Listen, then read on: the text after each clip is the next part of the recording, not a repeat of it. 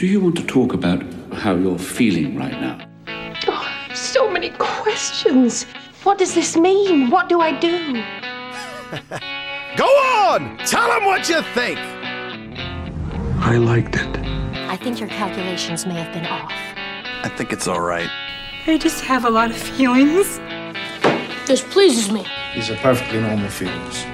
Do you even know what you sound like when you talk like that? Now, shall we begin?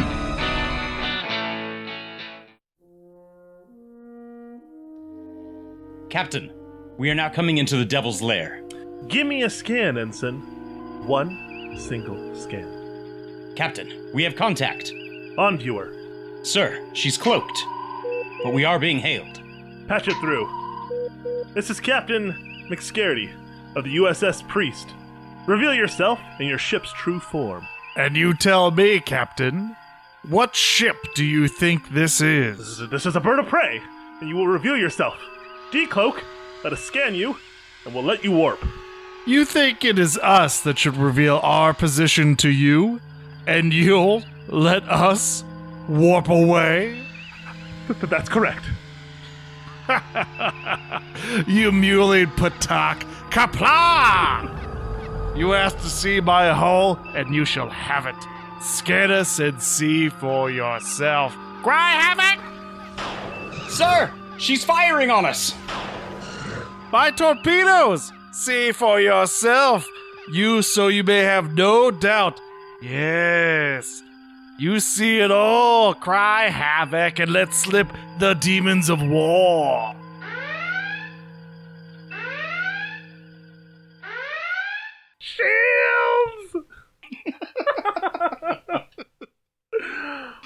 Ladies and gentlemen, welcome to another edition of the Real Feels Podcast, where three of our hosts, we have Nathan, Jack, and Drew, go head to head in Mortal Kombat. We're and on a five year mission for feels.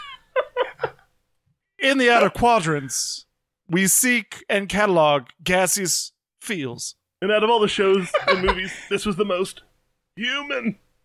Human. Nathan, I gotta give you some credit, man. This one was whacked out. Yeah, so we bring you guys a movie fortnightly, Fortnightly.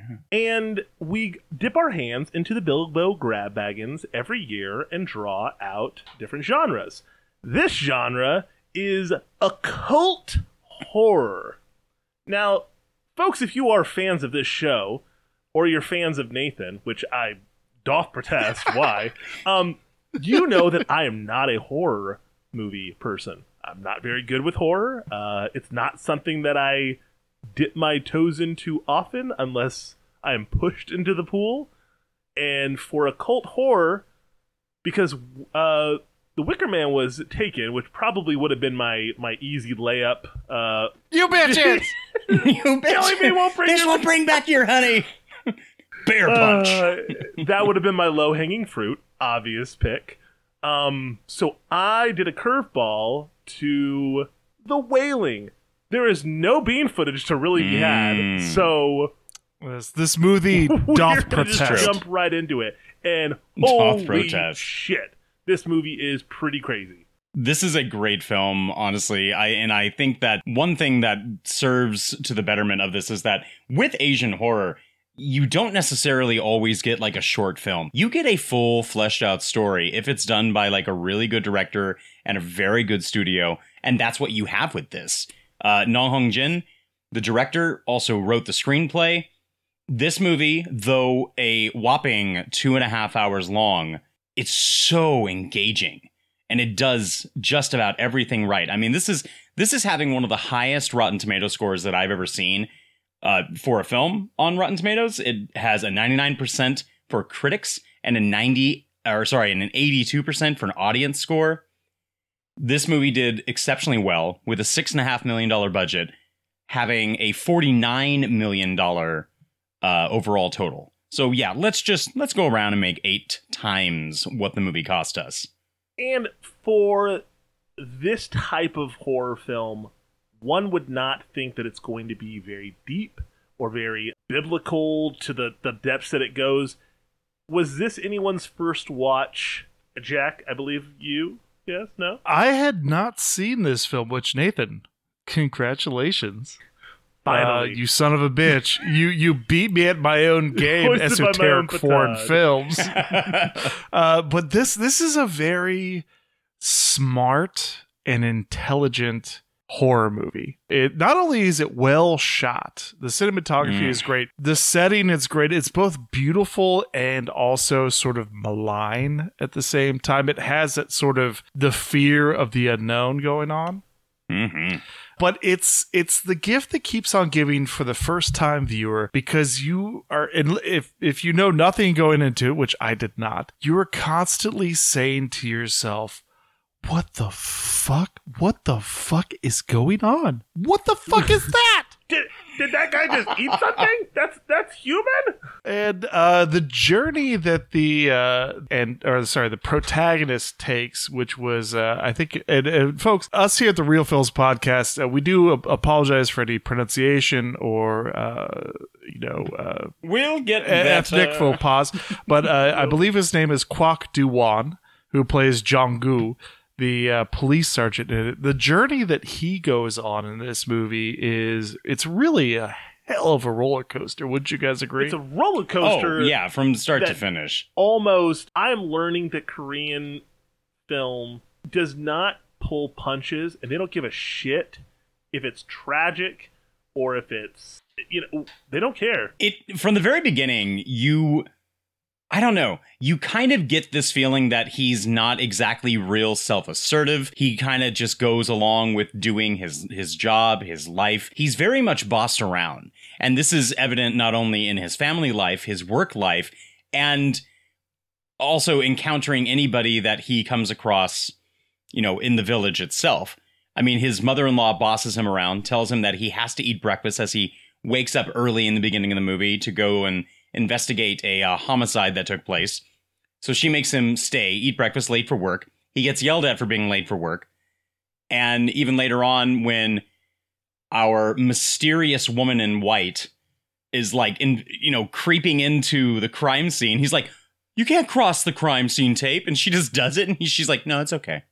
It's okay. And he just watches her and does nothing to stop her. Everything is everything is pushing him. Yeah, and he's got at the beginning of the film, he's got a very laissez-faire attitude towards just his job and the situation. Like he shows up late, but he doesn't really apologize. He's just sort of like, eh, something came up, or eh, this came up, until it becomes personal. When he's no longer viewing this Mm. through the the policeman's lens, when he's viewing it through the lens of a father, when it's affecting his daughter, and I think that's when the movie really starts to to shift gears. Right. And I think for the sake of, you know, our listeners, since there is no trailer, you're not really going to get an exact, you know, kind of synopsis for a plot, but the IMDb kind of summary gives you soon after a stranger arrives in a little village, a mysterious sickness starts spreading. A policeman, drawn into the incident, is forced to solve the mystery in order to save his daughter. In a world with a policeman and a mysterious illness. Which is is sad that uh, it's a little misleading because well, I mean, spoiler alert, he doesn't save her. I, he doesn't. And- he doesn't save anyone. Mean, yeah, really. like, and I think that's that's kind of the harsh reality uh, again that they don't pull punches. They don't give a shit if it's not the like beautiful happy ending where like let's go home, you know. that Right. was that was some crazy shit, you know. No, they they want it to to resonate. Oh yeah. Well, and, and be sort of indiscriminate. And yes, there is sort of a, a little bit of well, this is happening to him because of his his uh, his indiscretion, his sin of lust with like the neighbor. But really, I think it's just like the the fishing metaphor. Where this uh, this demon or this evil spirit, you know, it's not really targeting specific people. It's more just casting out the line and, and, and seeing that's, what and that's even said, yeah. Uh, and, and the director yeah. said that uh, you know this movie came out of his experiences with having close friends and f- close friends and family members, uh, you know, die or have terrible things happen to them that really nobody had any control over. And this is sort of like the cosmic random number generator, where uh, you know the the numbers are starting to come up, and they they're they're all attributed to the mysterious foreigner. And with him, uh, the director, you know, did say that this is a commentary on modern society for him, where throughout the film, all the people that are being kind of affected or infected, really, with this mysterious illness, you notice that for every single person that is, you know, either killing someone or becoming the victim, I mean, everybody's a victim. There's no, there's no winners here in any way, shape, or form, really. Uh, you see all seven deadly sins throughout the film itself. You have people. It, it and you you were right earlier when you said like it it is the mystery of the unknown because for this isolated mountainside village they don't have like plague kind of like outbreaks here. You don't get like a random murder. I mean even in the beginning the mother is like where are you going? Oh someone died. Who died? Oh it's the the ginger, you know, seller. Oh, who killed him? Oh, we or who killed the wife? We don't know. And I, I love the the mother in law. She's like, what kind of Yeah. fucker kills somebody? And I noticed that with with Asian films, they they just like indiscreetly kind of throw out these random curse words, like they they call someone Ooh, you know Americans fucker or like a we use the F bastard or like it right here. Where it say fuck. it's just it's so interesting to just watch the dialogue through subtitles and that's another thing folks. You're going to have to be reading subtitles throughout this entire film which honestly i don't think necessarily takes away any type of the experience but you do you you got to you got to focus on everything. And even just like background details and all this it's so good with everything that is being done. So I, I'd like to jump in and say that, that one of the differences that I liked about this movie was, you know, in a typical Western horror movie, you know, if there was a, a poltergeist or a demon or or something occult going on, like at some point during the film, you would they would find like the expert. Don't mind hanging back. You're jamming my frequencies.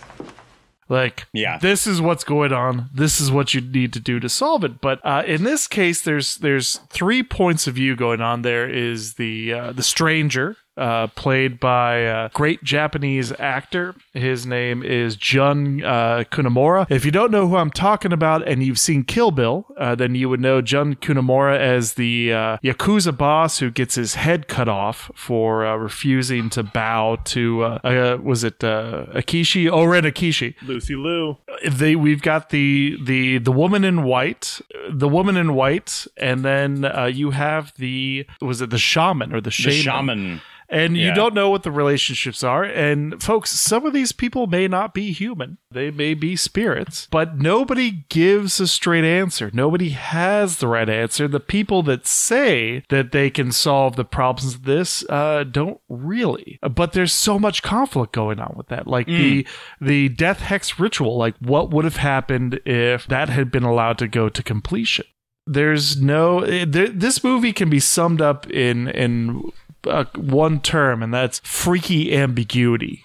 Uh, where you know you can make your bets at the end of the day but you know there's just so much going on. There's so much to unpack with this movie. So many red herrings as well. Exactly, and right, right as you're saying, just so much ambiguity. You think one thing about the mysterious woman, and then you're led to believe one thing about the Japanese man, and then even for a moment, you feel you feel like downright compassion and empathy for him, and then suddenly you're back to being like, hold on a minute. And little, just so many little clues if you start noticing back and forth, back and forth, and it's so Oh, you're right, Dad. It's just it's so much to unpack. I mean, let's first off, the daughter played by. Hwan Hee Kim, Hugh who Yen! played So who good. played Hu Yen. She fantastic. Her first movie, I, I do believe, she won an Drop actress the for like mic. best new best new uh, star. I mean, so so good. and It's the, the range she- of her performance oh gosh, she played Her the, the cute perfect sweet daughter but then Oh. was able to really get out some of that that sort of freaky like spirit possession shit. You know, like the Screaming at the dead. and- yes. Yeah.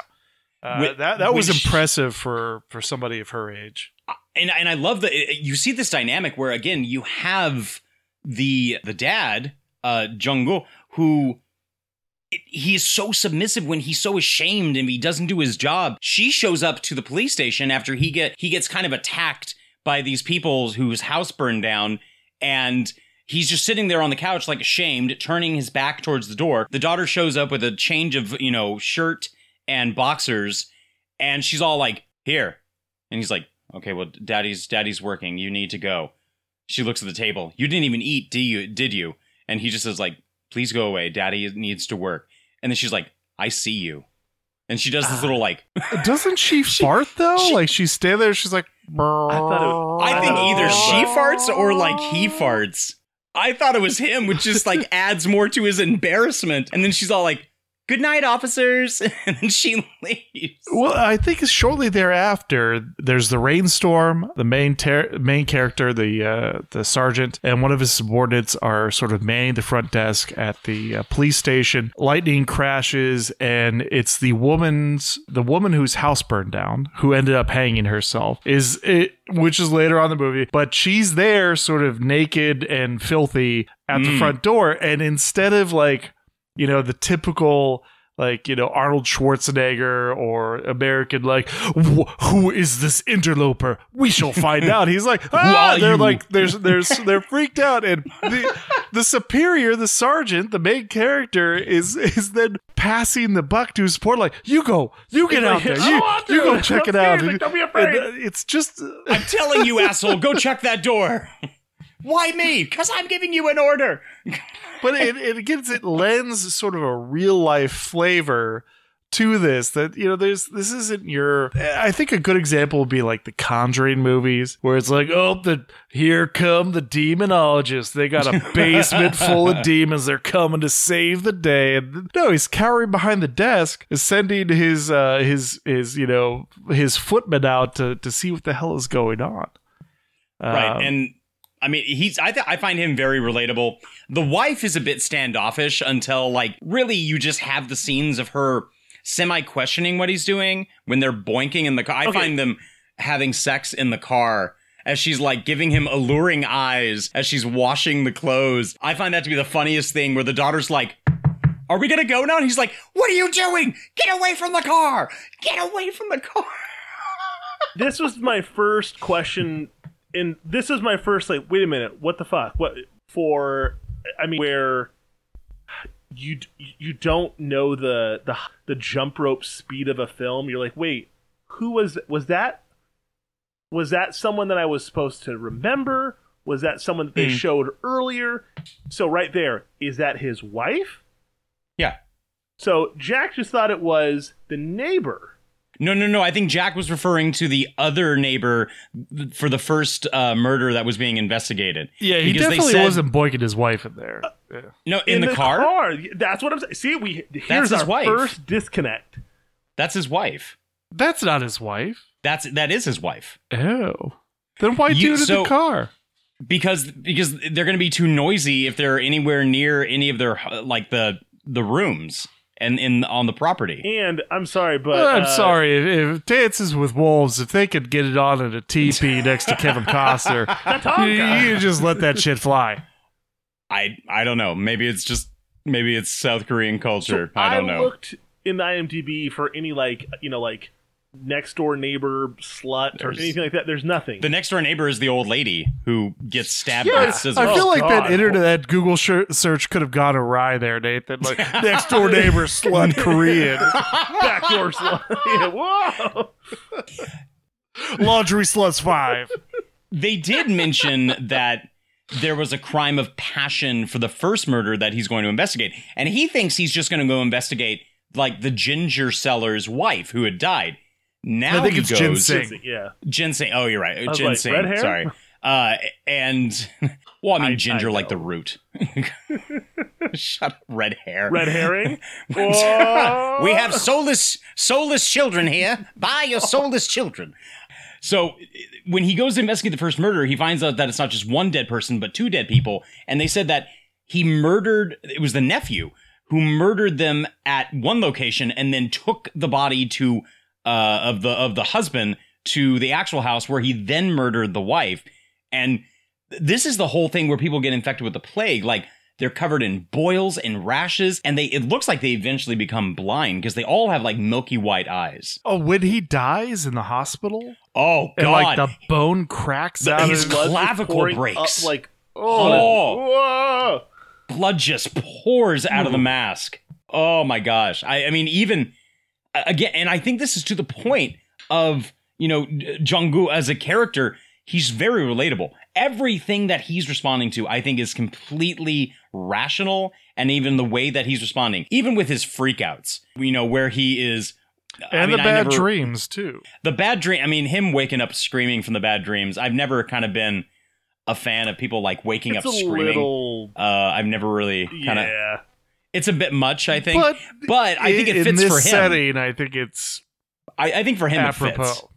Yeah, and It even I- is, is like his mom says at one point, like, I don't know what you've been doing. What sort of sins have brought that sort of screaming to your yeah, dreams? like, what did you do to get? But there are to so get such many bad dreams? nods and kind of softball throws that the I mean, you have the plagues of the boils and all the stuff that happens to the the person. You have the locusts at the end that kind of just all these, these weird little things. You're like, Which- hey, I, can I? did somebody just read the Bible and have like uh you know two college courses of hermeneutics and they're like oh like the Bible's some crazy stuff let's uh let's he who cast the first stone there's a lot of little symbolism throughout that's it's but it's good it's not it's not like thrown together and just No, kind it's of so like good. uh It's so like a microwave dinner where you're like nah this is this part's cold and this is all burning hot this doesn't work Well, and, and that's why I really love the character of the woman in white. Is like if if this was taking place, I don't know, 100, 200, 300 years ago in the past, and you're a villager, you're going to know all the people in your village. But this is a, a modern world, even though it's rural. So the introduction of her as a spirit, he just immediately writes Yeah. off. They both immediately write her off as just like like a wacko, and Right, it's it's literally a spirit like them. throwing rocks at them that I that I love. And then there's the uh, the, the juxtaposition between her and the stranger, where she takes items worn on the upper half of the Oh. body, uh, the beret, uh, the shawl, uh, and stuff like that, because she is Mhm. trying to protect the the the former owner from evil, whereas the stranger is th- taking shoes and things from the lower half of the body Yep. because he's using them to curse them. Yep. And and I almost think that the the dog, where first of all, Nathan, I was very angry that you you made me watch a movie where uh, a dog is murdered. Uh, I got over it. I got over it, but still, you're like that was that was almost the worst part of the movie for me. But uh, with that said, that's almost like a uh, an illusion or an allegory Yeah. to like Cerberus. Like he, like this man has got the you know the beast guarding his home. Yeah. Uh, you know, there's there's so much allegory going on here that folks, if you look up, there are 30 and 45 minute videos on YouTube, and you know, uh, five or six page papers written on the meanings behind all of the the shit in this movie. Yeah, it's. I mean, like like I said, with like all of the seven deadly sins being you know represented, you have different forms of even like you know the plagues of Egypt. And I wanted to make note of the locust, which happened towards the end, and it's when the shaman is leaving town. He's getting the hell out of Dodge because he is freaked the fuck out, and all the all the bugs start hitting his car and start smacking into the windshield. And he's turning on the wipers and he's trying to, and he eventually has to like swerve and he ducks out of the car and he's screaming and he realizes like there is nothing there. And it hit me. This has to be the Japanese man, the stranger, calling upon Yeah. these bugs to sit there and say, uh, hey, remember when you signed up to be my assistant? Get your ass back here. or just that You're not going to yeah, run go ahead, away. Jack. Can we hit the thing that bothers me most, or at Grinds least your gears? it Get it. raises the most questions? It, well, it not grinds my gears, but it, it it it it's almost a hole or an inconsistency and maybe i haven't looked at it more perspectives are always always good so there is the deleted scene Yes. uh, which i did watch uh, of the stranger at the bus stop sort of cajoling the child you know with candy and the mother does you know thankfully uh, scoop up the child in time but then the shaman uh, shows up and, and picks him up. And also, they did keep this in the original movie that the shaman was in possession of the photographs Yes. that were in the stranger's house in his one of his like little, He also had his own. Yeah. Yeah. Um, Because they work in tandem. so yeah, yeah. So what? But what is that? And and if the de- death hex ritual had gone through, like that's. Do you guys see where I'm going with this? Like how? Where did? Where did their relationship? What was the the real purpose of it? Because it seems like with the death hex ritual, he almost killed the stranger. The shaman almost killed the stranger, but was stopped. But they're also seemingly in cahoots or maybe there's like a you know there's always two uh, one uh, you know one the master and the apprentice like i don't know if we're talking like some some weird demon sith lord shit going on but that that's the the one thing that i i haven't fully reconciled from this movie So this is what I see it as. I see it as the fact that the lady in white, she is clearly and as you know ambiguously as it is kind of covered up, she is the protector. All right. She is guarding all of these people and she is doing her best to do so. The shaman is almost like breaking down her barriers, but in order to make that happen, it's almost going to hurt the other person. no policeman could kill me. I'm no policeman.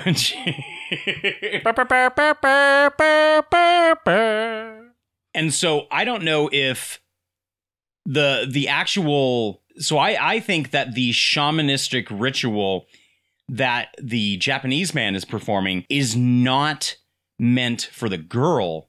well but it was meant for the dead guy It was meant for the dead guy, so it might just take it. It might take something out of him. But what a but but, but I when he's meant I think it's hammering meant to throw- like I the, think it's meant the to throw nails into the totem, the little girl's reacting, but also uh, Right, the thi- I think it's shaman's meant reacting. But off. again, that could be misdirection. I, I think it's I think it's misdirection because when he nails when uh, if you watch closely where he's like placing them when he nails in one spot it's the eye on the on the totem and she like is covering her eye. And so I think it's meant to be as misdirection and I, I think it's it's interesting because enough where the shaman himself like you know well you eventually find out what he is. And even the priest or even the uh, uh the Japanese man you Are you out trying what to he is. say that uh, the stranger is evil? The Oh, yes. fruits Evil. of devil? Very- he's very evil. He's very, very evil. He the, the shaman eventually even tells him, like, oh, he started off as human. You know, that's how it always is. That's how it is with a demon that's gonna come and like drink your blood. Even the priest at the church, you know, uh, says that, you know, uh, rumor has it he was like a very well established professor at, you know, a university. So he could have become corrupted and possessed by the demon. And that could be reasons as to why, like, he wakes up with the blood covered his body. The demon has taken over and now it's no longer human.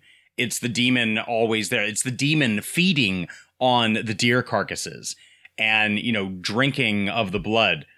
And the shaman working hand in hand because if you notice, they both wear the same like loincloth. Yes, yes, they do. All Which right. they call a diaper, Yeah. but I feel like They- the, they Yeah. should know what that is. But Well, they call it a neither here nor diaper. there. They call it a diaper based on that guy, that hunter who was up in the up in the mountains. He called it a diaper, and so they're going off of like his reference. Although, I mean, him, gosh, the the beginning scene with him before he when he first sees the demon, when he's up in the mountain and he falls down the mountain, I thought he was dead. I thought he was immediately dead. Yeah, his face looks like got a car Well, I mean, accident. it's it's not only just like rolling down the hill, but rolling down the hill, hitting a tree, being misdirected there, continuing to roll, and finally like smacking your head flat into a rock. And I'm like, good. How, how are you not dead? How are you like not like slowly dying? And it's when he leads them back up, and this is where it kind of like ties into the point of where it is questioning things like faith and, and believability because they're two completely different things in this village and in this movie. you have faith, which is like of uh, the young priest who is let me get his name, who is played by uh, Do Yoon Kim, and the character's name is Young Yi Sams. So you have this young, almost like an acolyte, like a like a protege priest. He hasn't taken his vows yet and stuff. So yeah, uh, sure, sure. The hunter, when they take them up there, and he says like, "Nope, nope, I'm, we're getting too close to the, to the uh, Japanese man's house. I'm leaving," and he gets struck by lightning and he's taken to the hospital. It's so interesting to see the wife of this guy crying and and wailing uh, at the hospital bed, saying like, "Oh, what's the point of like drinking all of these vitamins and herbs and these elixirs?" If you're going to be struck by lightning, what's the good of this? And even if he does survive, they're just going to say it was the vitamins and the elixirs. It's all it's it's a knock on faith. It's it's a hundred percent a knock on faith. Like people can be again like a 100% you know devoted and as good a christian as they want to be and like if something bad happens it's almost like they question everything that they're supposed to be like devoted to like how can this happen i'm a good christian. I pray every day. I you know i serve god. I do everything that's right for him. How can this happen to me? And then if, and if it's like an injury and or like a life-changing event or a uh, life-threatening event and something goes right they're like oh thank god. Like i kept my faith and i kept praying. So it's like it's a knock on it but then almost like a commentary to say so are you going to acknowledge what really happened or are you going to fall back on this faith on this belief because you have like a christian faith and you have belief which also coincides with the ritualistic sense of the mountainside village because both things are kind of contrasting with each other See, every time the priest came along, I just kept on hearing Sweeney Todd lyrics. He's a priest. Just have a little priest. Priest. So long as it could least. I think it's funny how he, when you know the the dad goes to the priest and he keeps at he's as going in and he's asking for help, and the priest even says like the church can't help you right now. And I mean, what a what a way to be kind of like let down. There's um there's a weird part where so the shaman we know kind of sets up I think some like softball things like oh like what's uh what's over there in the uh, the soy sauce or the, what's in that, that container oh it's just soy sauce like it's not it's not the, and he's like oh no bring it here and he breaks it And dead bird. and, oh, like you see, like I got this. Ooh, this is a really crazy one. We're gonna need to bring in a lot of big stuff. Jack, to your point about kind of the, uh, I'd say like plot hole to it. It's not just the two of them technically working in tandem because he has like a whole like little like uh, entourage. Yeah, like a little ha- a little entourage that like sets up and is like, hey man, like I just do the rigging for you know the uh the fucking the dead bull, like you know I, I just I'm here, we're part of the band. So they they're bum bum bum bum doing all the, the music for him, and they're like, oh dude, you're, you're you're killing it on that drum. Oh dude, you're doing real great. Like uh, this is the, my favorite part of the whole ritual. You want to know where the most humor out of this entire movie came from? Was not the the the death hex ritual, but it was the original accurate, sort of exorcism where it's just him and like uh like a couple of uh, his like musicians. And the girl is just like sitting there on the carpet like obviously hating every moment of it. And he's just fucking with her like he's got the two the two knives and he just like walks up and he kind of like slaps her with a little bit and then throws her with a fire and then he gets like ear. The big branch and he's like oh you're having a tantrum he's like him. have some branch now blah blah blah and she just like every time he hits her with the branch it just makes the tantrum go worse and worse which i am i'm so guilty of where it's like oh you're having a good you're having a bad day huh well how how can i make this worse here's a branch Poke i'm gonna bear, slap you with it and ah, Poke the ah. I honestly think that this shaman can do like legit spells because because he's working with the Well, no, no, devil. I think that because he wouldn't become this renowned, you know, like healer slash shaman if he was just going around killing everyone. So he does, I think, like do good to to make money to to kind of fund and keep going. So I think the first time he's like, but again, he builds. but that, that brings up a good point too think he- go uh, ahead finish, finish your thought I think he builds the momentum up of it. Like maybe there's sometimes that he actually like you know like casts out a demon or is like, "Hey, bud, like, give me a win on this one, so that way, you know, on the next big one, I'll, I'll really like, you know, we'll we'll clean up a whole village." And so he gets to kind of do his song and dance in his beautiful dream coat, and gets to do his little show, and song and dance, collects ten thousand bucks, whatever, and then, oh man, it, you didn't have faith, or oh, you stopped the ritual. Mm, you know, I tried, I tried, man. Got to do it again. but but that was my first tip off that the shaman was not good, or at His least clothing? entirely good. What? No, no, no, no. The No, money. because that's accurate. All the gaudy, money. like it's like I yes, I will. I will. No, I know that's I will accurate clothing take care for the of this evil for you. You just simply need uh, ten thousand dollars. Can you do that? Like, i- i- if somebody's really in a bad way, like you don't. eh, I don't know. It's sort of like Levite. healthcare. Like, well, well, you you need this operation, and I can perform it. Well, great. Can we can we schedule this? Yes, yes. Ten thousand dollars, please. Well, I mean, and he, you're right. He does build it up to them as Oh, well because he asked him. He says like, shaman in your do you- village that can perform the ritual. Oh god, we're, just oh, rubbing- we're the only cable providers. because Oh, he after he know. After he looks over the girl. I guess I'll have to take my ringy bells and incense elsewhere. Carry out the dead birds. We'll be leaving. after he looks at the dead girl, or after he looks at the girl, and you know gives her the once over, he says like, "This is the strongest evil I've ever seen." And just think like how many times he's played that card. And then he of course looks at the dad and tells him like, "Who have you wronged? You've wronged someone. Like you brought this upon your family." They And of course mostly come at night. Night. Mostly. Mostly. So I mean, he puts it upon the dad who is going to be the financial person to make the decision in the family. So when he puts it upon him and he says like, "Oh, if this is your fault because you've angered the Japanese foreigner." Okay, well it's going to be 10 grand. Can you do that? Yeah, I can do that. Cool. Uh, just to make sure that this goes smoothly, you can't have sex, you can't drink, and you can't be overeating until the c- is over. Because if you do, you know, we're all fucked. And, you know, frankly, your daughter is probably going to die. So, I mean, again, it's all put upon him. It's, it's a dog and pony show to completely deviate them from the truth, despite the fact that, like, the ceremony being accurate and, you know, very real. I think it is, like, in tandem with the Japanese foreigner because the Japanese foreigner, as the director said, like, you know, uh, and even the priest had said, he's just fishing. He's fishing. He doesn't know what he's going to get. He doesn't know who's going to take the bait. And this is why some of the rituals are spread out throughout the village. If you notice, like one of the other villages where the entire family was dead, two or three women were thrown down the well. There's remnants of another shaman ritual, like left over. So when when the dad goes the second time and like busts up his his kills the dog, busts up the establishment, he's just like, dude, like fuck you.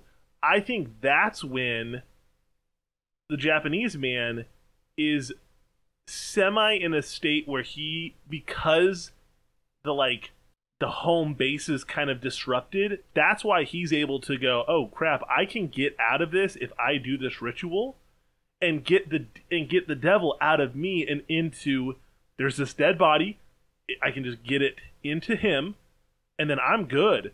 And so that's why when he's like running away from them, Or maybe it's more like a Horcrux or something. okay, or I thought he was maybe trying to like possibly maybe like loosen the grip of the devil if he like repents, you know what I mean? Almost like trying to give life back to the Or- guy whom he cursed. Uh, no, I thought that he was like pulling it out of him and putting it into this like yeah, this dead person that and so that's why he's like trying to run away and he's like, "Hey, like he's like sc- he's scared. He's not this Yeah, but I think that that's more like survival instinct. Like he knows they're onto us, and that's where the sergeant made the the biggest mistake of the movie is when they found the fucked up, you know, pictures and stuff." the goat's altar with the hanging brambles. Like that's obviously like that's not good. Like nobody's making that in their home for a good harvest, or the praying to my bees get more team, honey. Chill. and then when the the partner, the supported, finds a closet full of Oh pictures and fucking the sergeant's daughter's shoe, like they that is when they needed to fucking haul his ass in, but they didn't. They were just scared little bitches and then ran away and then came back, you know, a day or two later, and of course He's destroyed the evidence. he gotten rid of the evidence. Uh, and that's I think that's the one plot point of this movie. It's like you had him. You may not have had him on all these murders, but you certainly can make it publicly known that this guy is not up to good. Yeah. But that that is I think that's the biggest issue I have with this movie.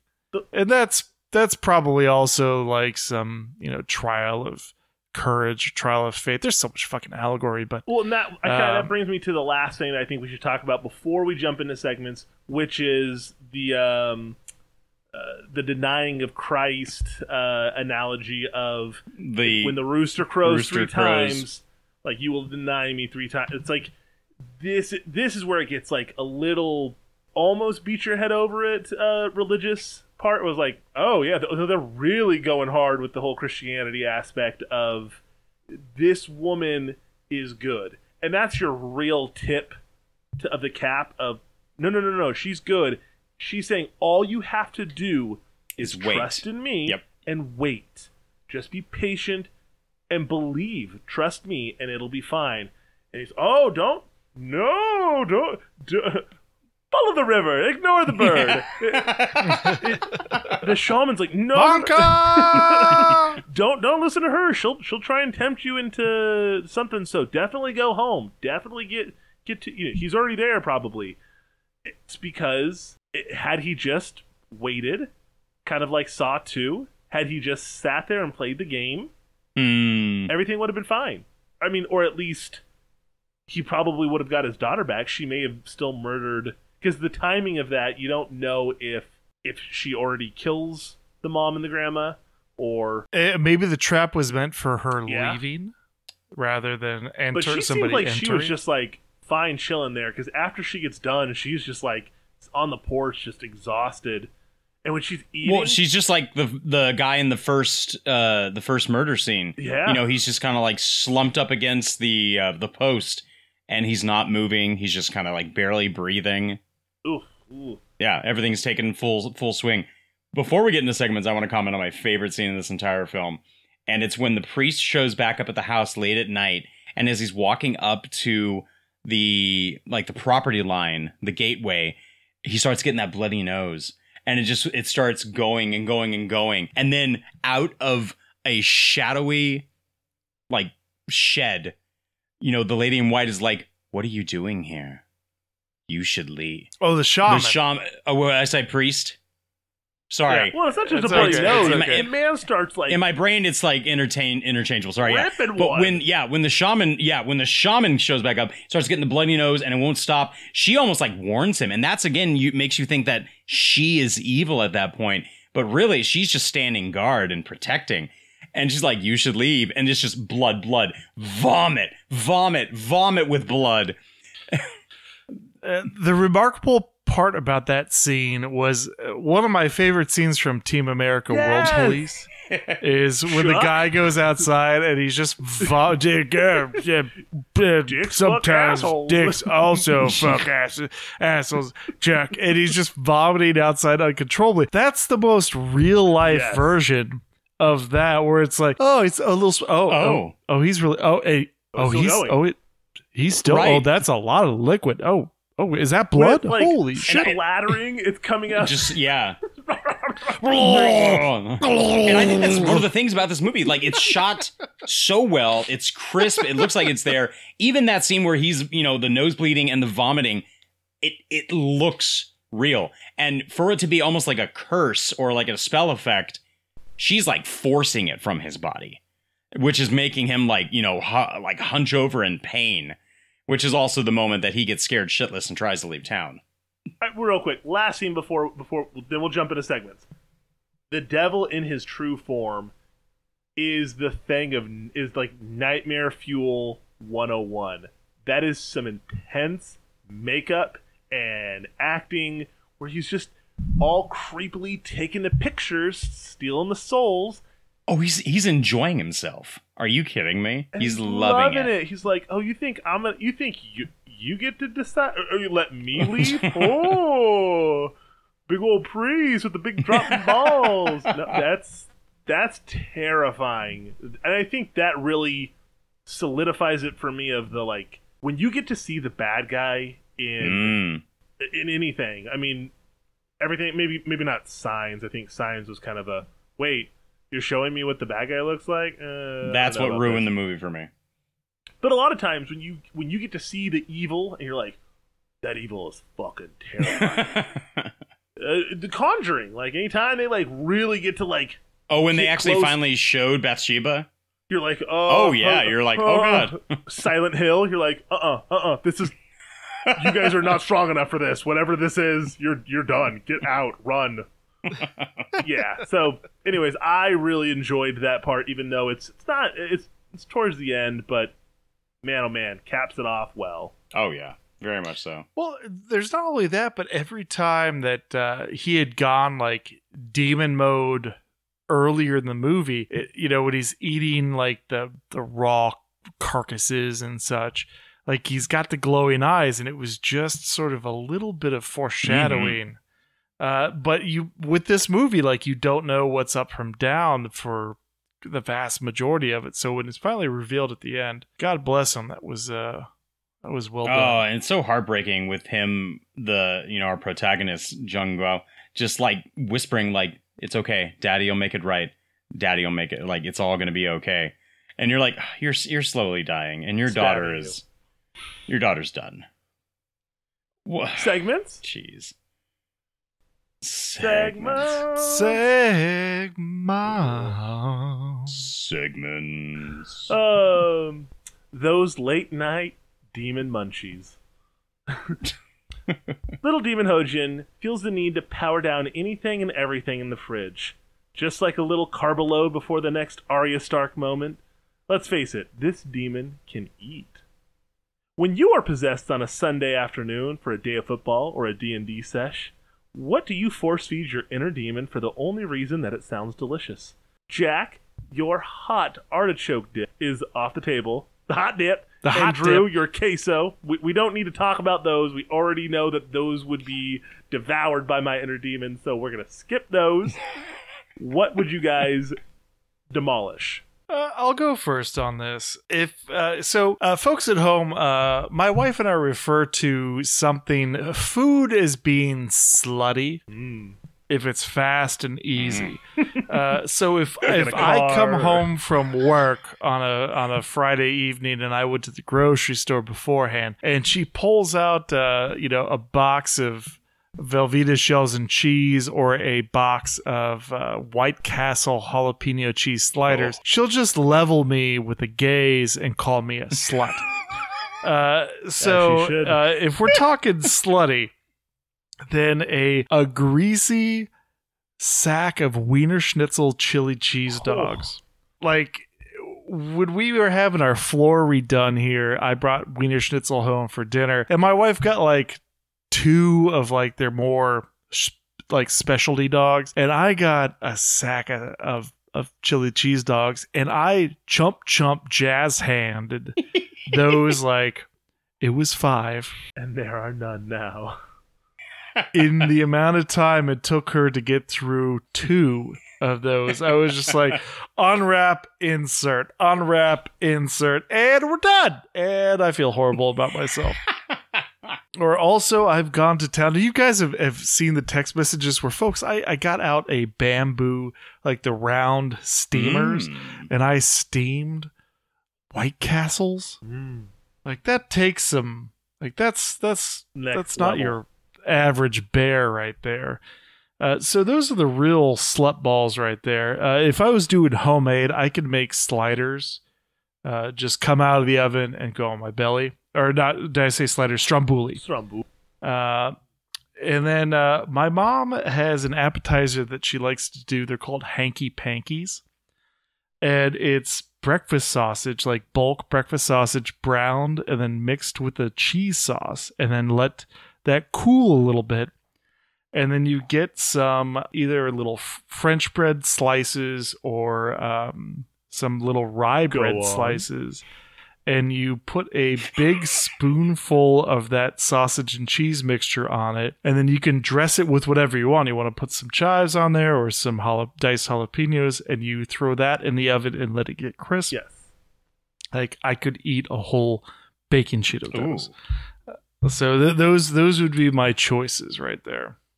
Oh, if if it's going to be purely for the sake of because it sounds good, I I also kind of like went with Jack's way where it it it's a little bit divided and a little bit uh, divided in effort as well.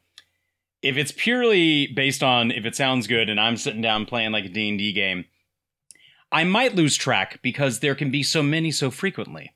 And that can either be little uh, pizza bagel bites or like the um Yeah. almost like tostina pizza rolls and they're just they're just got just you know a plate of tostina pizza rolls and bagel bites a uh a a saucer of ranch for the side of dipping i'm not going to be happy tummy wise later but uh those those would definitely hit the spot if it's going to be something where i'm going out and i would you know make myself go through like a drive through it's it's going to be hitting up uh, a taco bell now this this does not Jack. Go on. Jack Jack always texts us and he's like, I'm gonna get some Taco Bell. And we're like, oh, is is Anna gone to sleep for the night? Or Uh, my wife refers to my Taco Bell orders as a Mary Poppins bag because if you recall from Mary Poppins, like it's a bag, but she pulls like a hat stand and an umbrella. Like like there's just it's like a bag of holding. Like there's there could be three or four things in there or a dozen, Oh, yeah. and uh, it's all going in my oh face. yeah, it, and it's just like an assortment of things just like that, you know. Mm, oh, are those like some gorditas? Okay. Are those some spicy potato soft tacos? A seven layer burrito. Okay. Get in get in my face. Seven's too much, but if you say so, Taco Bell. now, if I'm gonna go for something like a legitimate place, it was a toss up between like Mountain Mike's, like a triple pepperoni pizza. That's a lot of where pep. I mean, the the fact where the Sounds like triple heartburn pizza to me, but go oh on. man, I mean, like the, the the pepperoni baked so crispy, and there's like still little like you know little little essence of grease just kind of pooling in them. But We I mean, call I've those reflecting Pizza. pools. What will I see? But I'm gonna go with Jersey that Mike's. I'm gonna get a giant. I'm gonna get a a, a giant uh, club sandwich with jalapenos, cherry relish, uh, mustard, mayo, and bacon. And that will be something where you know, done Jersey Mike's ways, the oil, the vinegar, just something that would just satisfy me for the entire day, and hopefully not actually like you know mess with my stomach too much. But that that is something where I can just very very much be uh, pleasured in uh, Well done, well in done. eating a giant sandwich. I'm hungry now. And I just ate. So Come on, Nathan. my sweet tooth tends to point west to s'mores land. Anything s'moresy, be it ice cream that's s'mores flavored. There's these like little, I think they're like tuxedos where they're like these chocolate covered marshmallow and graham cracker bullshit little things that are so delectable. And much like Drew, I lose count and will oh oh what have I done? The, the box is gone. What happened to the bag? I can There- go there was- through there was a bag? box or two and not even like break a sweat. I will just maul them. Blink. So we, I have to Nathan's like, I don't even get out of bed till I've had a box mints and a half of thin mints. because they just they're and you can like grab a kind of a stack of them and they lend to grabbing each other. They're like, oh no no no no, I'll go with my buddies. Five or six, no big deal. because the time. chocolate the Clink, chocolate clink, sticks to it. like a clip. I'm empty. Here, make them count. Yeah, like that's that's my snack attack. I feel like Nathan eating fin- thin mints needs to have Mario picking up gold coins. Speaking of Mario, you all see that Chris Uh, Pratt is going to be voicing Mario. I think it's gonna do well. Eh. I think it's We'll see. Yeah, we'll see. I could care one way or the other. So Jack in the Box tacos are so shitty, but yet But they're so good. I don't even know why. Like there'll be times that I'll be making my order and I'll say, "And four Jack tacos," and Brooke will be like, "I'm sorry, what? You just ordered a meal?" And I'm like, "Are you gonna eat all four? I'm like, "I don't know. I just feel." Yeah, but but the I the feel like I upper though. edge of and the points of the taco are are so nice and crispy, but Oh, there's yeah, like the right? like the tender underbelly. I can't That's ready to like. We're fold philosophizing over Jack in the Box taco, tacos right now, and they always ask like, "Do you want any sauce?" I'm like, "No, I'll take it straight up." And last but not least is pretty much any time there are and, and thank God that people don't bring this to like events and stuff like that, but carne asada fries are Hmm. just so bullshit. You mean Mexican poutine? There, there sh- you should not have carne asada with melted cheese on fries. It's this is the marriage of the shaman and the and the devil just living in harmony, and they are just working together to destroy my liver and my stomach. But it's so good. So that's what my I feel like you were just you were just Gandalf there talking about the two towers. in a It's tunnel like with with the your, whole your thing. asada The fries. fires of Mordor. War is upon you. Oh, all right. Segment number two. Before you cast that spell, circle of protection blue, motherfucker. Ah, yes. For the dance, I need to slap you with sticks and clang knives by your head and spit some blood on swords. The shaman knows how to put on a show and go to work. Your gaming rig is under attack from viruses, not solvable by the best of geek squads. It's time to hear how you would pr- do a ritual to protect your rig. Now, uh, we need the name, we need some ingredients, we need to uh, take me through it. Drew, how do you protect your system? Yes. All right. So I need new copies because they have to be fresh copies for the sacrifice. All right. These fresh copies of these games have to be sacrificed and in order to protect my current games and my current save data No. because I can't lose anything. I can't do it. So I need fresh copies of Fallout 3, Call of Duty Modern Warfare 3, and Overwatch. So those mainly being because those are uh, the games that I spent uh, probably most of my time playing on my PS3 and my PS4. So those would be ritually sacrificed in order to protect the gaming system.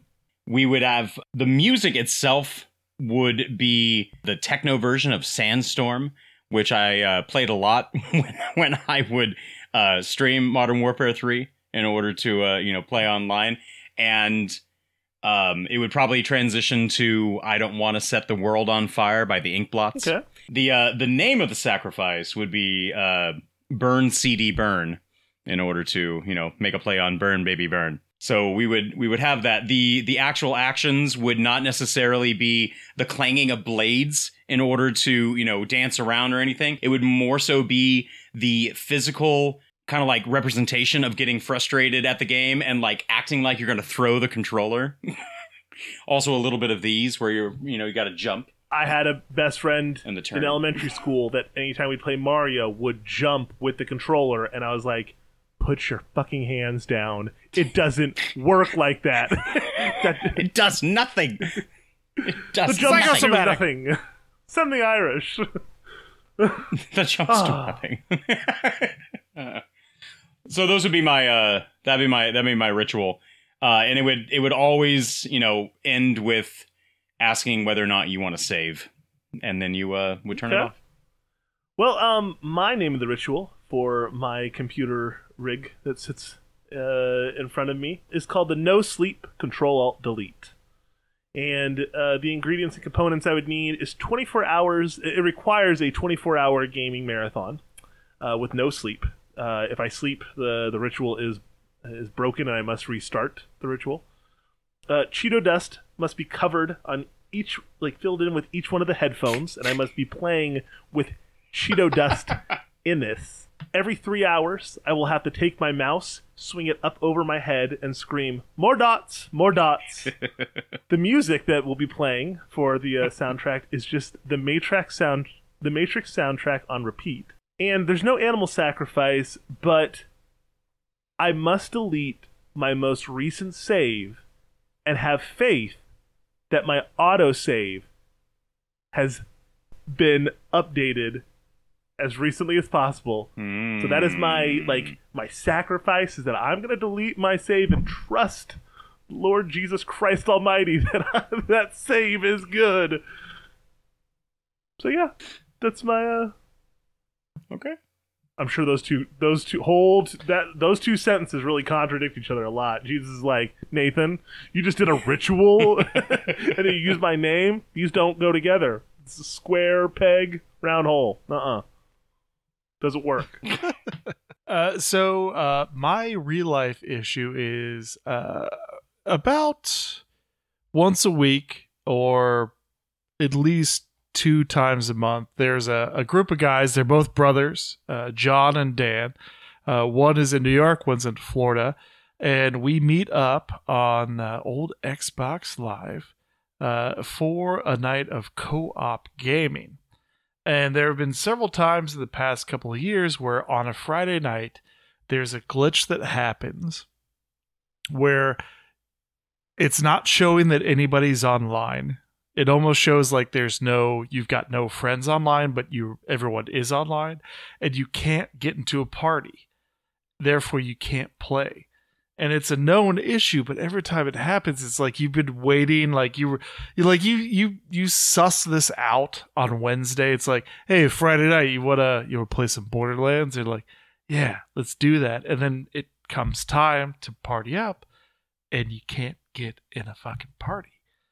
So uh we usually the, when this happens uh i'm going to need uh a silk kimono and uh, a song uh, called Goodbye Horses by Q Lazarus. While this is going on, uh, I've got I've got the uh, the silk kimono on. I've got uh, absolutely no clothes on, and uh, I've got the controller tucked back between my knees, almost like a like like a mermaid. And I'm just doing like a what the fuck to uh, Xbox, the Xbox Live. Uh, and the only thing sacrificed during this whole occasion, uh, folks, uh, is my dignity. Would you play me? I'd I'd play, play me. me so I'd play the fuck out of me. Uh, so that's uh, the "Would you fuck me" ritual because uh, anytime you're over like too excited to play video games, that shit happens. All right, segment number three and the last one. Behind door number two. When Junggu and Osung-bak look inside the old J- Japanese man's house, two rooms are found with candles and horrific sights. Have you ever gone ghost hunting, creep passing, or straight up seen some scary shit that has come out at you? So here you go, stories. Uh, I'll I'll take Okay. the first one. So I've got a good one and a bad one. Uh, the bad one's not so bad, but there there was a uh, a road out sort of in the countryside, rural Ohio. It was called Cook Road, and uh, legend had it that uh, if you drove all the way down towards the end, where there was a roundabout in front of a large sort of rundown house, there was like some like demon worshiper KKK folks that that live there, and uh, if you went up and went through the roundabout, uh, they would see you and like block the road, and you may not be, be able to get out. That that that was all a bunch of hullabaloo. Uh, but uh, everybody in my high school did it at some point. Sorry to the poor old people that probably live there. Uh, so that that was the bad one. Uh, the good one, like I've never had any like, like oh oh so spooky, like supernatural experiences. Um, the closest I could get was uh, freshman year in college. the University of Dayton backs up to the the largest and most historic uh, graveyard in Dayton, Ohio. It's where the Wright brothers are buried, and uh, you know, like the founders of uh, I think uh, NCR. But we would go back there. We'd call it Waking the Dead. Uh, but it was just a bunch of college kids running around the graveyard with way too much weed and time on their hands. Uh, so nothing spooky ever happened. It could have been spooky, but we are so high that we really didn't care. We just thought we were kings of the world.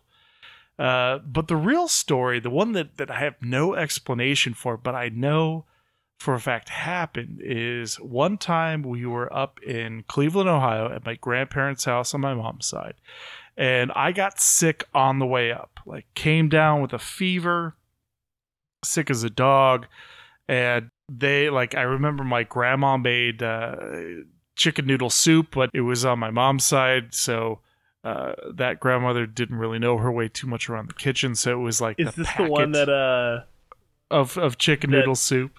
was it the dough that you told us a story about where she's like, oh, it's like the secret, or like, oh, I made that dough that you, uh, that bread. Oh, okay. No, no, no, no, no, no, no. I just remember like like Shout out to that deep cut. lucidly vomiting up chicken noodle soup into a sink, and everyone was getting ready to go to church. And I was, and so they left my grandpa behind, who he just stayed out in the living room and read the paper. And I was just asleep, like with a fever and the this, you know, the hot and cold and uh, and all that stuff. So at some point while I was sleeping, I'd kicked all the covers off. And I remember waking up freezing, and somebody brought all the covers back up over me, up to my neck, and sort of tucked me in on the one side. And so I remember remarking to my mom, like, you know, thanks for whoever did that. I was freezing. And they're like, nobody was home. We were all at church. I was like, oh, it's probably grandpa. And he's like, no, grandpa was like working on his car out in the garage.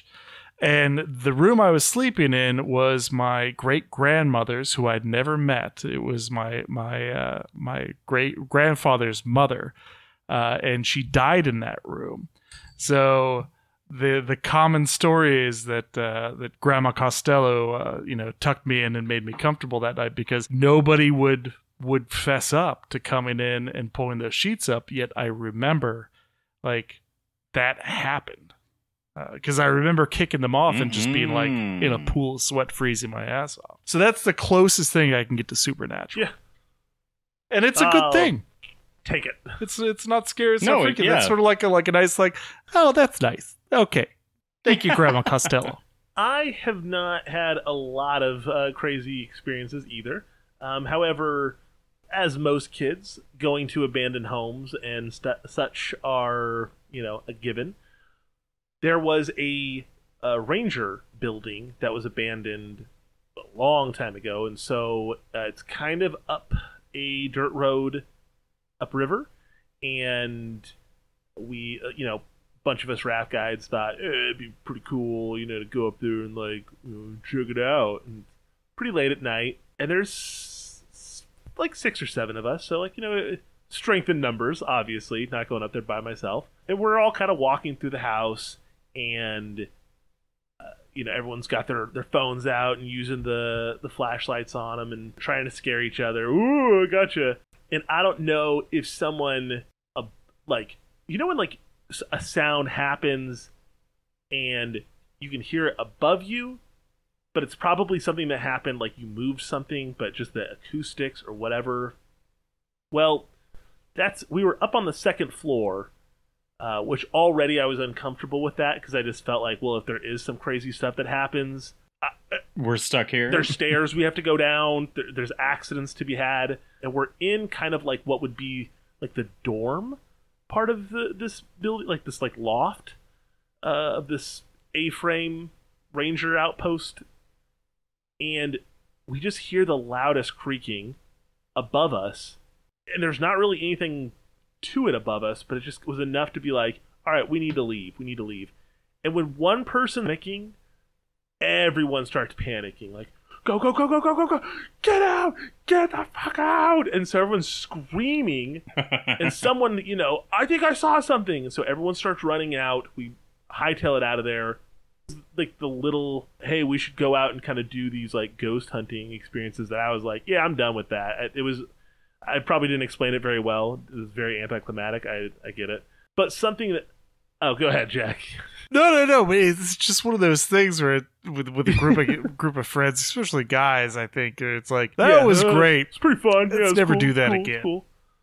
it was probably just you had to be there. But I do remember being pretty young and uh, at my grandmother's house there is a part of the ceiling that looks like kind of like ribbons uh, is the best way i can describe it and they kind of run all parallel on this, the ceiling of the guest bedroom and when i was young if i stared at it it would optical illusion look like it was moving. And of course, my brain added one layer to it and thought that there was a creepy person pulling them.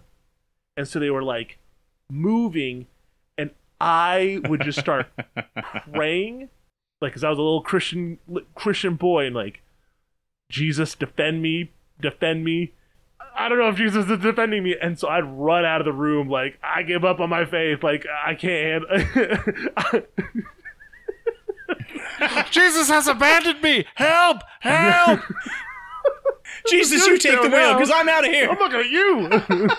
Uh, but I would run out and I'd run to my dad's room, and I was like, I can't sleep in that guest room at Grandma's house. I can't do it. And he's like, What are you? T- why? And I'm like, Well, because there's definitely someone moving something.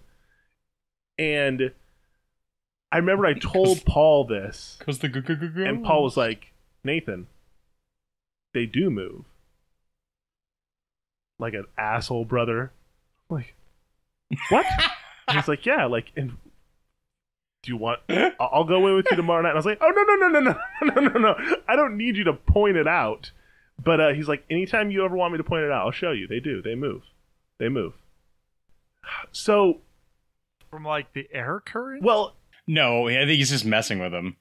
Is your, your brother's just like, don't have a hope for his forsaken these no, I think lands. Paul was just messing with me. But later Jeez. on, I actually went back and and saw, and it's it's a part of the like the material. It it is kind of like uh, like wavy. Uh, the actual material. So it when the air conditioner is on, it just gives an, a little ripple that looks like the whole thing is being like strung along. But yeah, wasn't supernatural, but scared the hell out of me. Drew, go for it. All right. So I used to I used to house sit for some friends, and they always had me stay in you know one of the older brother's bedroom who had moved out uh, you know a while back, and you know he was off at college, so they used it as like a guest room. And I I always felt something so odd about that particular room, and it was mainly coming from the closet. And I I would hear things like at night, like someone walking out in the kitchen, a door would be opened and it was just it was super unsettling and of course it's just like let's just pull let's just pull these covers up a little higher Hum num shabai, hum num shabai. let's stay here safe in the Hum num shabai. jesus and so later i find out that when they purchased the home they were you know remodeling it and you know putting up some paint and stuff and they were taking down this wallpaper that was inside of the closet in that bedroom, only to find poetry and some small holes in the wall.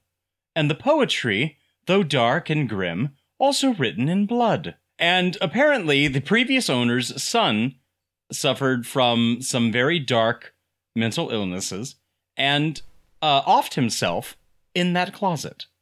So, uh, that was revealed to me later on.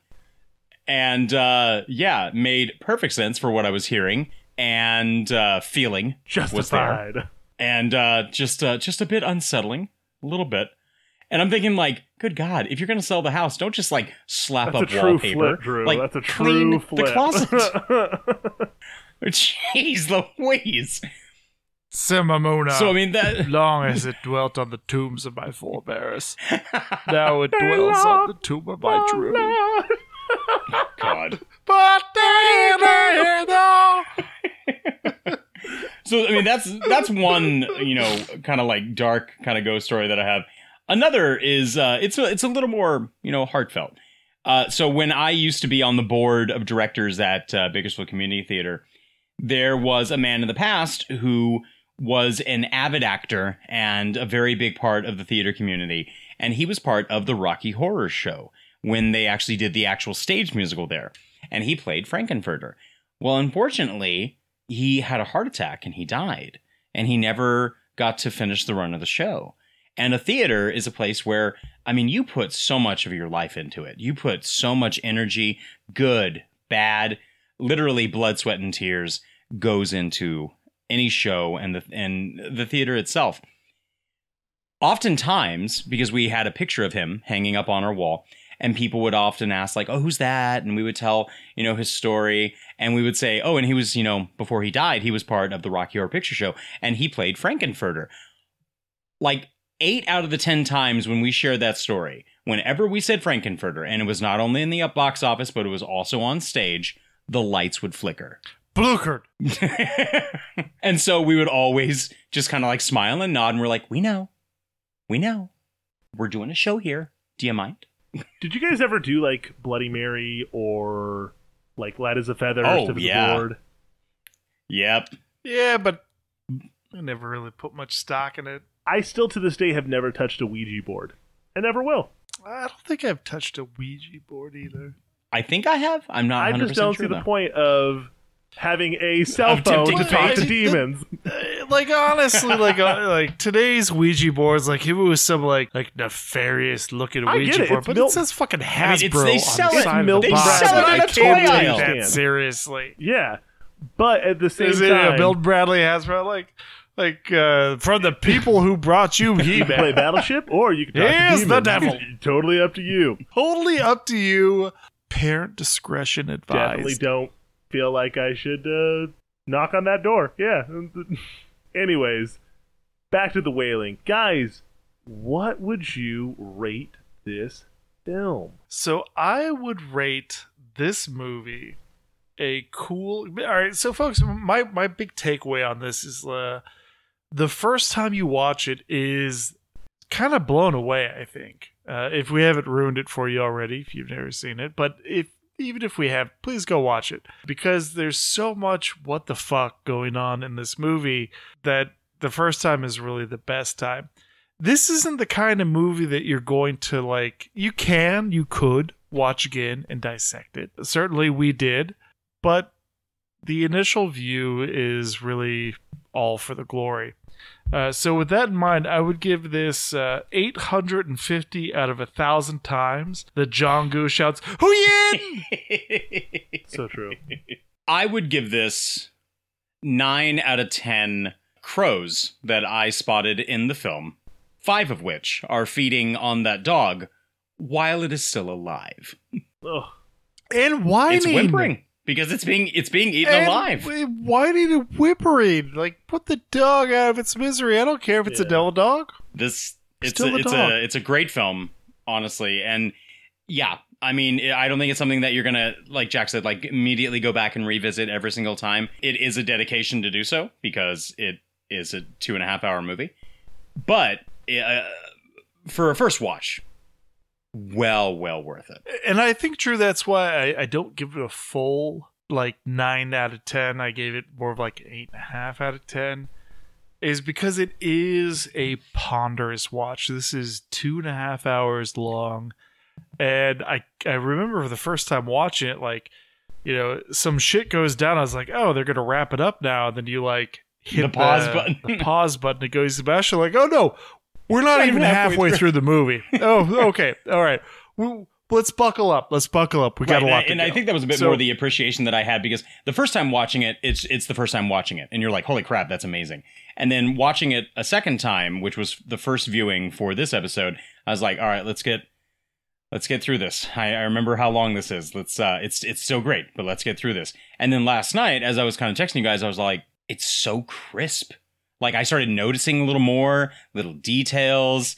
Just uh just I think appreciating it uh more and more and more. It's sort of like uh, John Cleese from uh, uh, the the the meaning of life as the uh, the waiter.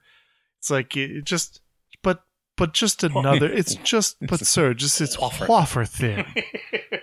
and so uh, at a certain point, I was like, I'm just ready for this movie to be over. But it's still it's it's fantastic. It's standout. It's worth all the accolades and the ratings and the Rotten Tomato scores. Uh, I, I do agree with that. Nathan, this movie gets a very delicate 8.5 out of 10 if you are not in uh, a i want to be kind of in that what the fuck mode this is not a film to watch if you want like good just like kind of uh, cookie cutter bubblegum popcorn like horror film this is not it because it requires a lot of paying attention and a lot of a lot of you. It it wants you to invest in what's going on, and it does. It does really well. You you care about these characters, and uh, for a father and a daughter that are caught in this crossfire of holy war, whatever it is, it's intense. Um, but it is a little bit too heavy to just pick up and watch. It is not just something that uh, I, I will I come back to the well often, but when I do, I remember the taste, and this movie delivers on something that I didn't I don't think I even knew Hmm. that I needed. Uh, but it's a great, great film. I like it a lot. it really does take you down the uh, the rabbit hole. yes, there's so many different things to question and, and look into and debt craft theorize about like ooh I wonder what wait it, what what does that mean but again it's a good time Drew how do the people get a hold of us and communicate with us Well, folks, you can always hit us up on Facebook and Instagram. Just search for the Real Feels Podcast. That's R E E L. And we are on Twitter at Real Feels Pod. You can also send us an email at realfeelspodcast at gmail.com. We'd love to hear from you. And uh, of course, we're still looking for submissions for a uh, suggestion for our season five kind of uh, header, motto, logo. Because I mean, right now we're season four, the Fellowship of the Fields. We're still uh, we're still looking for some suggestion, guys. But of course, you can always go to the Tooch line 661-376-0030. We'd love to hear from you. Tooch line, tooch, tooch, tooch. Tucci, Tucci, a Tooch. uh, Jack is there any Patreon for this film Uh, there is. Uh, it's called Jazzercise. Ooh. Why exercise when you can jazzercise? Having a bad Lord. day or a bad year, let the Real Feels crew tailor a death hex at all the bad spirits invading your life. We won't sacrifice animals, but we will provide a banquet and a live 15 minute long death hex based on your life, circumstances, and taste. Cost is based, folks, on the needs of your hex. We will show up bedecked, bedazzled, armed with our bells, cymbals, drums, and various machetes. Uh, we will hide dead birds where you need it, uh, or maybe it's uh, some Instagram fiend, and you you want to hide uh, copies of her pre-modified uh, Instagram posts. Uh, we can do that here at the Real Feels Podcast. Just uh, give us a, a tooch, and uh, and we will we will toot you back. Stare into the darkness, and you'll see the Real Feels Podcast winking back at you. I like it Winking back. Well, that about does it for Sounds uh, the good old 2016's occult horror, The Wailing. I had a heck of a time, and I'm glad you guys enjoyed it as well.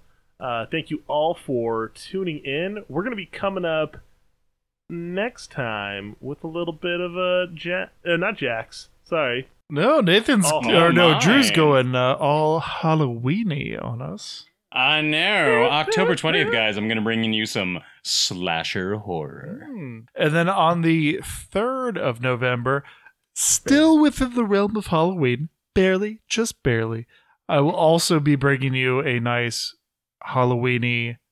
Uh, Psychological? was it uh, Cerebral. cerebral, sci-fi? Cerebral science. Yes. Taking us deep. Cerebral science. Yes. And just a quick note I myself am going to be on Pitney and Amelia's Bitchin' Boutique on October 16th, 8 p.m. U.S. Central Time. I'll be there with Two Girls on a Bench, Flicks X Raid, and Fellowship of the Geeks. And we're going to be talking all things horror for their live stream event, The Wheel of Horror. This is all part of our hashtag All the Horror campaign every year during the month of October, where different podcasters, live streamers, and different creative artists get together and celebrate the month of horror. I'll also be on Two Girls on a Bench coming up on October 19th, where myself and Trisha and Shauna are going to be discussing Stephen King's 1408 and the movie featuring John Cusack and Samuel L. Jackson. Details in the show notes. Well, from all of us at the Real Feels, Mhm. Deep and remember, dark. you're the realist. And the feelist. Xiu Yin! Xiu You wouldn't believe me if I told you. Scary my ass.